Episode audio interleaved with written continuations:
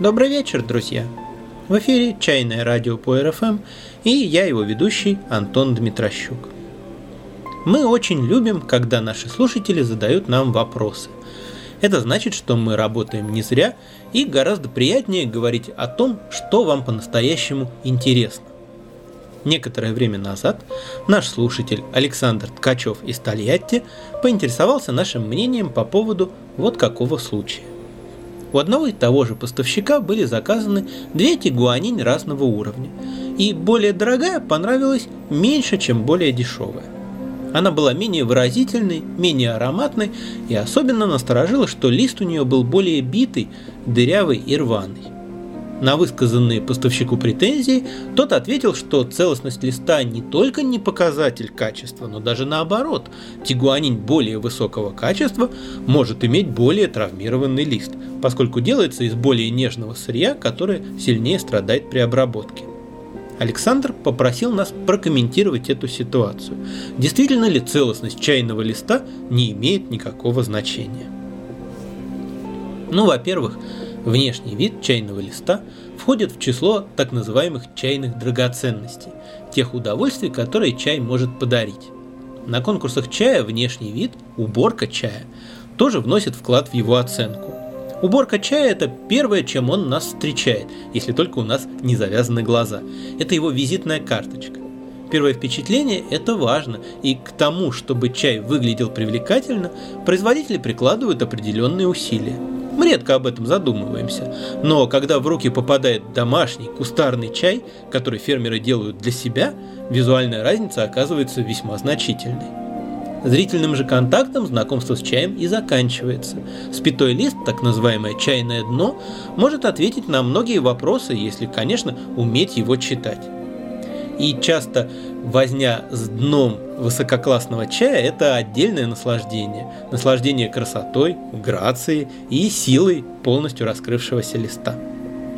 Но это не стоит принимать за правило, потому что исключений можно найти великое множество. Есть чаи, которые в принципе не могут выглядеть красиво. Например, традиционные черные чаи. Можно встретить внешне симпатичный, но совершенно невкусный чай. И наоборот. Есть такая пословица. О качестве чая расскажет язык. Язык, а не глаза. И если чай явно не нравится вам на вкус, то его внешние данные никак не смогут вас утешить, правда? Вряд ли кто-то станет читать бездарную книгу только потому, что у нее красивая обложка. А если уж мы попробуем руководствоваться внешним видом чая, то за ориентир надо брать не абстрактные представления о прекрасном, а знание того, каким данный конкретный чай должен быть в идеале. Для одного чая длина и плотность листьев – это достоинство, для другого – недостаток. Давайте рассуждать логически. Чайный лист может оказаться поврежден либо в результате обработки, либо еще до нее, когда он еще рос на кусте или на дереве. Если собирается поврежденное сырье, это в любом случае плохо, такого быть не должно – а вот процесс обработки разных видов чая различается и по интенсивности, и по характеру воздействия. В случае белого чая механическое воздействие минимально. Он не сминается, только сушится. Поэтому любой ломанный лист в белом чае – это следствие травмы при хранении и транспортировке. Это плохо. Зеленые, желтые, красные чаи и шенпуэры сминаются. Нам нужно, чтобы лист пропитался соком но повреждение при этом должно происходить только на микроскопическом уровне, на уровне клеточных мембран. Внешний же лист должен оставаться целым. Рваный лист, крошка, пыль – все они отдают вкус ароматические вещества в настой не так, как целый лист. Это изменяет вкус готового чая в худшую сторону, делает его более грубым, и это тем заметнее, чем выше класс чая. Поэтому, в частности, для разделки пуэрных блинов лучше пользоваться ножом или шилом, а не ломать их руками, кроша лист. Кроме того, чем сильнее поврежден чайный лист, тем хуже он будет храниться. Хуже всего приходится шупуэрам и тем черным чаям, которые сходны с ними по технологии, и улунам. Шупуэром потому, что во время влажного скирдования огромную кучу влажных, преющих листьев не раз перемешивают, перекладывая с места на место, для того, чтобы процесс шел равномерно. Поэтому требовать от шу пуэра безупречной целостности листьев было бы странно. Бывает, что листья заметно целее у шу с укороченным сроком скирдования, но такие полушу нравятся далеко не всем. Что же касается улунов, то их листья перед сминанием проходят несколько циклов встряхивания, чередующихся с периодами покоя. И делается это как раз для того, чтобы слегка повредить края листа, чтобы ферментация в краевых зонах шла быстрее, чем в центральных. Это повреждение, опять-таки, практически не должно быть заметно на глаз. Но когда после этого лист проходит сминание, повреждения могут стать видимыми. Тем более, что для улунов берется более зрелый и плотный лист, чем для большинства современных зеленых и красных чаев. И их сминание требует более длительного и более интенсивного воздействия. Поэтому лист улунского чая может в итоге оказаться не идеально целым. И это в принципе нормально. Но если сырье выбрано и подготовлено правильно, и сминание произведено грамотно, то эти повреждения невелики. Конечно же, лист не должен быть дырявым или разорванным в клочья. Если вы видите такое, это значит, что чай обработан неумело или небрежно. Ну или очень плохо хранился. Давайте теперь вернемся к исходному вопросу и к оправданиям поставщика. Предположим, для более дорогой тигуанин взято более нежное сырье. И что, давайте теперь его рвать, что ли? Вы поверите оправданиям повара, подавшего вам макароны, слипшиеся в единую массу, который скажет, что дело тут в том, что они просто очень нежные и тонкие. Дружок, скажете вы, выкинь это. И свари эти замечательные тонкие макароны за 3 минуты, а не за 10. И смотри, чтобы это было в последний раз. Так и тут. Режим обработки должен соответствовать особенностям сырья. У нас есть в коллекции тайваньские улуны, верхние листья на флешах которых очень нежные, но при этом абсолютно целые. Кстати, целые и сами флеши. Ведь целостность отдельных листьев – это только одна сторона вопроса. У по-настоящему качественных улунов полусферической скрутки сырье должно быть однородным, флеши целыми и правильно сформированными. А у улунов низкого качества флеши разной величины, разорваны, попадаются отдельные листья и отдельные черенки. Правда, я не знаю, о тигуанин какой ценовой категории шла речь в вопросе. И если это дешевая тигуанин, которая стоит в российской рознице 500, 600, 800 рублей за 100 граммов, то ожидать от нее пристойной внешности, увы, не приходится. Давайте теперь сделаем еще шаг назад и подумаем, а хорошо ли, когда для улуна берется слишком молодое и нежное сырье? Это же не зеленый чай. Полностью богатство вкуса и аромата улунского чая раскрывается в зрелом, сформировавшемся, набравшем силу листе. И когда нежность сырья, притом еще грубо обработанного, преподносится как достоинство, это снова возвращает нас к теме кризиса чаеводства в Анси, кризиса глубокого и, похоже, необратимого. Этот яркий и печальный пример, на мой взгляд, повод хорошенько задуматься о том, каким последствиям приводит популяризация чая.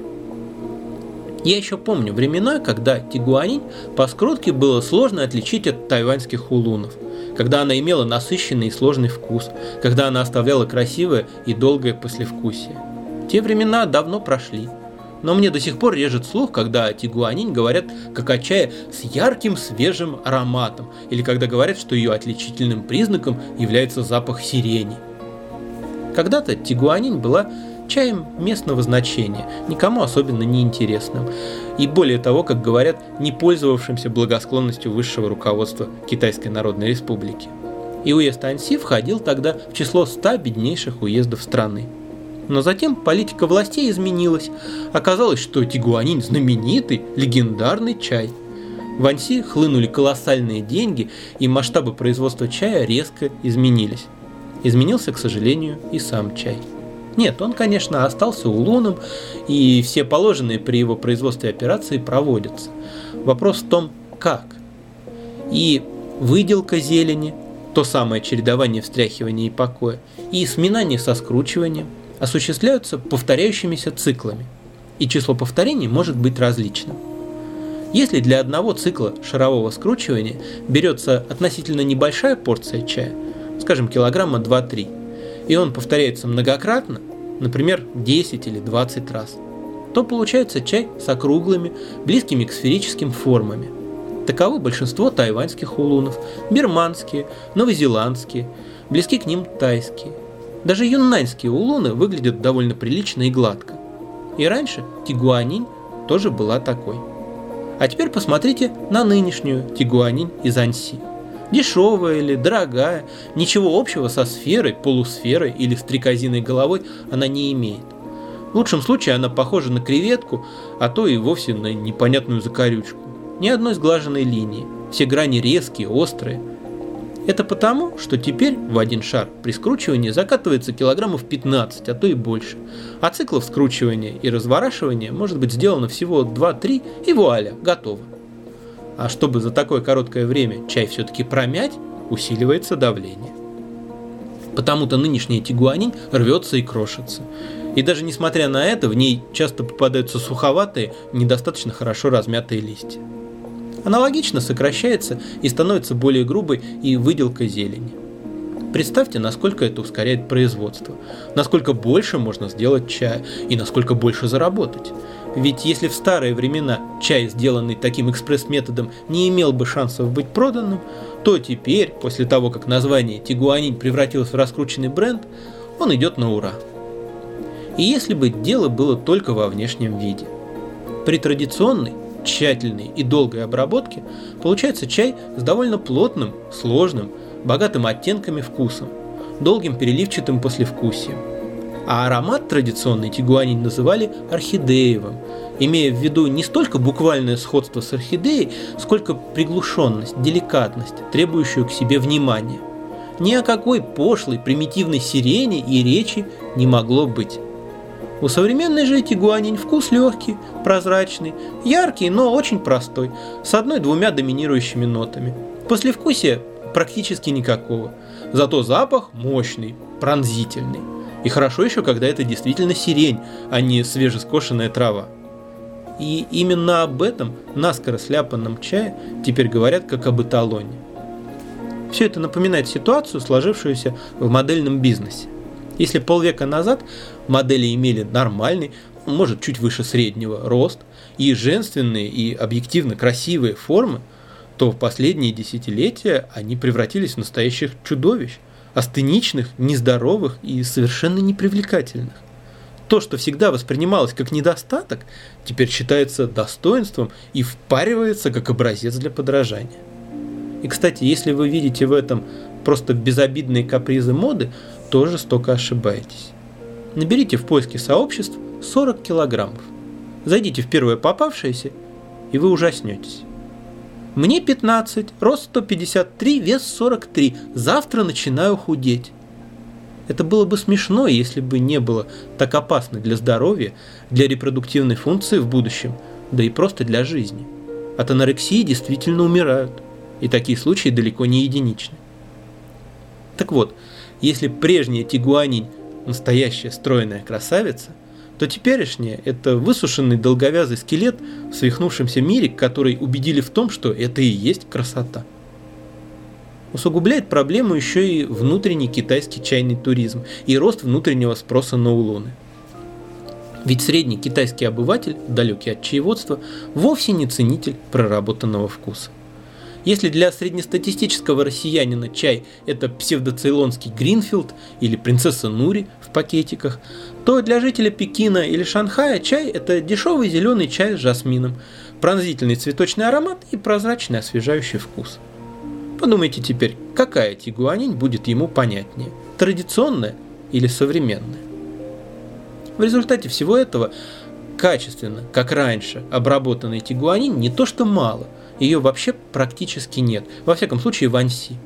Несколько лет назад Василий Лебедев и Сергей Кашеверов из «Чайного путешествия», поняв, что большинство заинтересовавшихся чаем россиян вообще не представляет себе вкуса настоящий тигуанин, задались целью показать, каким же должен быть этот чай.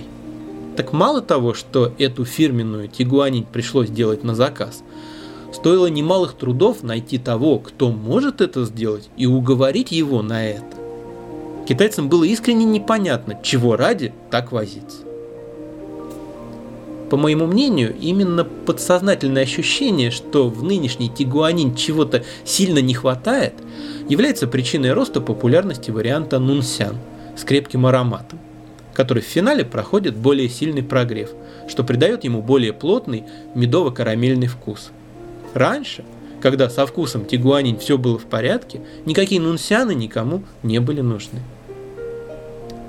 Еще один способ извлечения сверхприбыли – это хвостатые тигуанин с сохраненными черенками длиной по несколько сантиметров, то есть по сути мао-ча – чай-сырец. Раньше это считалось полуфабрикатом, из которого эти черенки нужно удалить. И лучше это делать вручную, потому что автоматы либо оставляют часть черенков, либо слишком травмируют лист, а чаще всего и то, и другое.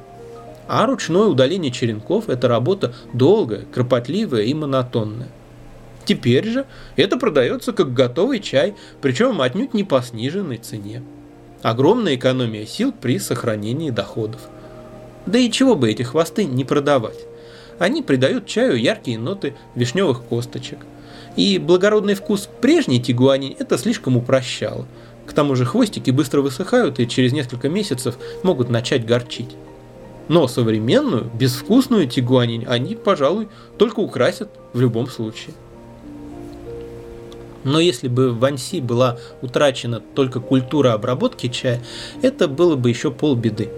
Достаточно создать правильную систему материальных стимулов, и ансийцы вспомнят свои традиции как миленькие. Настоящая катастрофа – это варварское отношение к чайным растениям и к земле, когда листья начинают собирать с кустов, которым исполнилось 3-4 года, а еще через несколько лет измученные растения уничтожают, чтобы, не дав земле отдохнуть даже год – тут же заполнить освободившуюся площадь новыми саженцами. И я не удивлюсь, если за использованием слишком молодого и хрупкого сырья, о котором говорилось в начале выпуска, стоит вовсе не желание сделать чай еще нежнее, а жажда наживы, требующая все большей скорости. Прибавьте к этому бездумное использование химикатов, и вы получите крайнее истощение почвы, которое уже сейчас поставило дальнейшие перспективы чаеводства в Анси под большое сомнение. И даже если меры по восстановлению почв будут приняты немедленно, и даже если они окажутся успешными, пройдет еще немало времени, прежде чем удастся залечить раны, нанесенные популярностью тигуанин.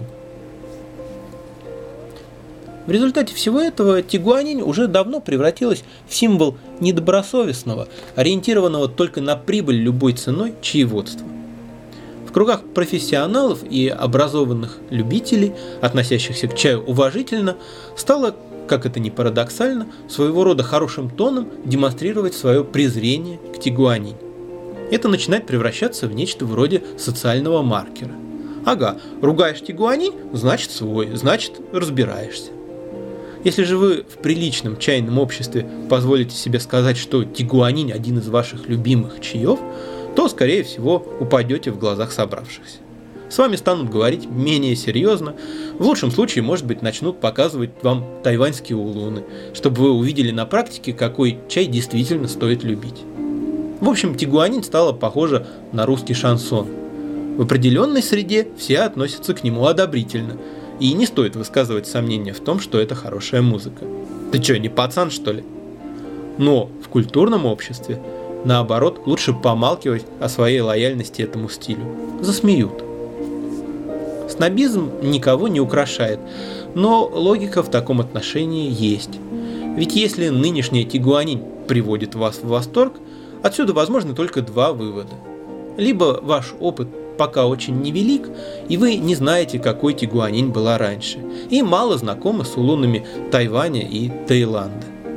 Либо, если вы с ними хорошо знакомы и все равно предпочитаете тигуанин, это не делает чести вашему вкусу. Правда, привязанность к тигуанин может быть и просто делом привычки. В большинстве чайных пространств и сообществ это очень популярный чай. Один из самых узнаваемых и уже только поэтому пользующийся спросом. А вот у нас тигуанин – главный аутсайдер продаж – и это при том, что мы вовсе не разделяем радикально пренебрежительного отношения к ней, никого не отговариваем ее покупать. И стараемся регулярно угощать наших гостей теми ее образцами, которые заслуживают внимания. Дело тут в том, что костяк наших завсегдатаев составляют люди, еще недавно не имевшие никаких чайных привычек и пристрастий, не имевшие вкусовых стереотипов, а главное, ориентирующиеся не на то, считается чай знаменитым или нет, а только на свои собственные ощущения. И оказывается, что честной конкуренции с тайваньскими и в особенности с тайскими улунами нынешний тигуанин выдержать не в состоянии. И в принципе, надо радоваться тому, что люди делают непредвзятый выбор, не связанный с тем, насколько громко звучит название чая. Хуже, когда, познакомившись с тигуанинь, человек вообще закрывает для себя тему улунов слабого прогрева и даже не хочет пробовать других их представителей, считая, что в них не может быть ничего интересного. В рамках предыдущей аналогии это выглядело бы так.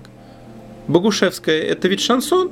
Шансон я знаю, это Круг, Шуфутинский и прочая пошлятина. Значит, и Богушевскую нечего слушать. Но несмотря на все сказанное выше, мне обидно за Тигуанинь и за то, что с ней сделали. Ведь это чай в самом деле совершенно особенный. Чай, рассказывающий о любви. Чай, воплощающий в себе любовь, открывающий двери в любовь. Чай, даже теперь сохранивший в себе волшебство и готовый им поделиться. И вот какая мысль не дает мне покоя. Помимо всего прочего, тигуанин еще и самый жаргонно называемый чай. Чай, которому больше всех прочих отказывают в его настоящем, гордом и славном имени. Редко кто дает себе труд всегда произносить его название полностью. ТГ и ТГшка прочно вошли в лексикон самых культурных чайных людей. И как-то так получилось, что чем реже звучало имя Тигуанин, тем меньше становилось прежнего чудесного чая. И чем чаще раздавалось жаргонное ТГ, тем ниже опускалась планка качества коммерческого продукта из Анси. А ведь имя – это волшебный инструмент – и знаете, что угодно можно испортить и погубить, систематически выражая свое неуважение к нему. Давайте попробуем повернуть этот процесс вспять. Хотя бы в виде небольшого магического эксперимента. Лично я решил, что отныне буду стараться как можно меньше пользоваться жаргонными сокращениями. Я больше не хочу пить ТГ, продавать ТГ и угощать гостей ТГ. Я хочу Тигуани. И хотя чистоте эксперимента это не на пользу, я заранее уверен, что теперь в моей жизни будет больше хорошего чая из Анси. На этом все на сегодня о чае. Сегодня в студии самой домашней чайной «Сова и панда» звучала музыка Питера Стерлинга.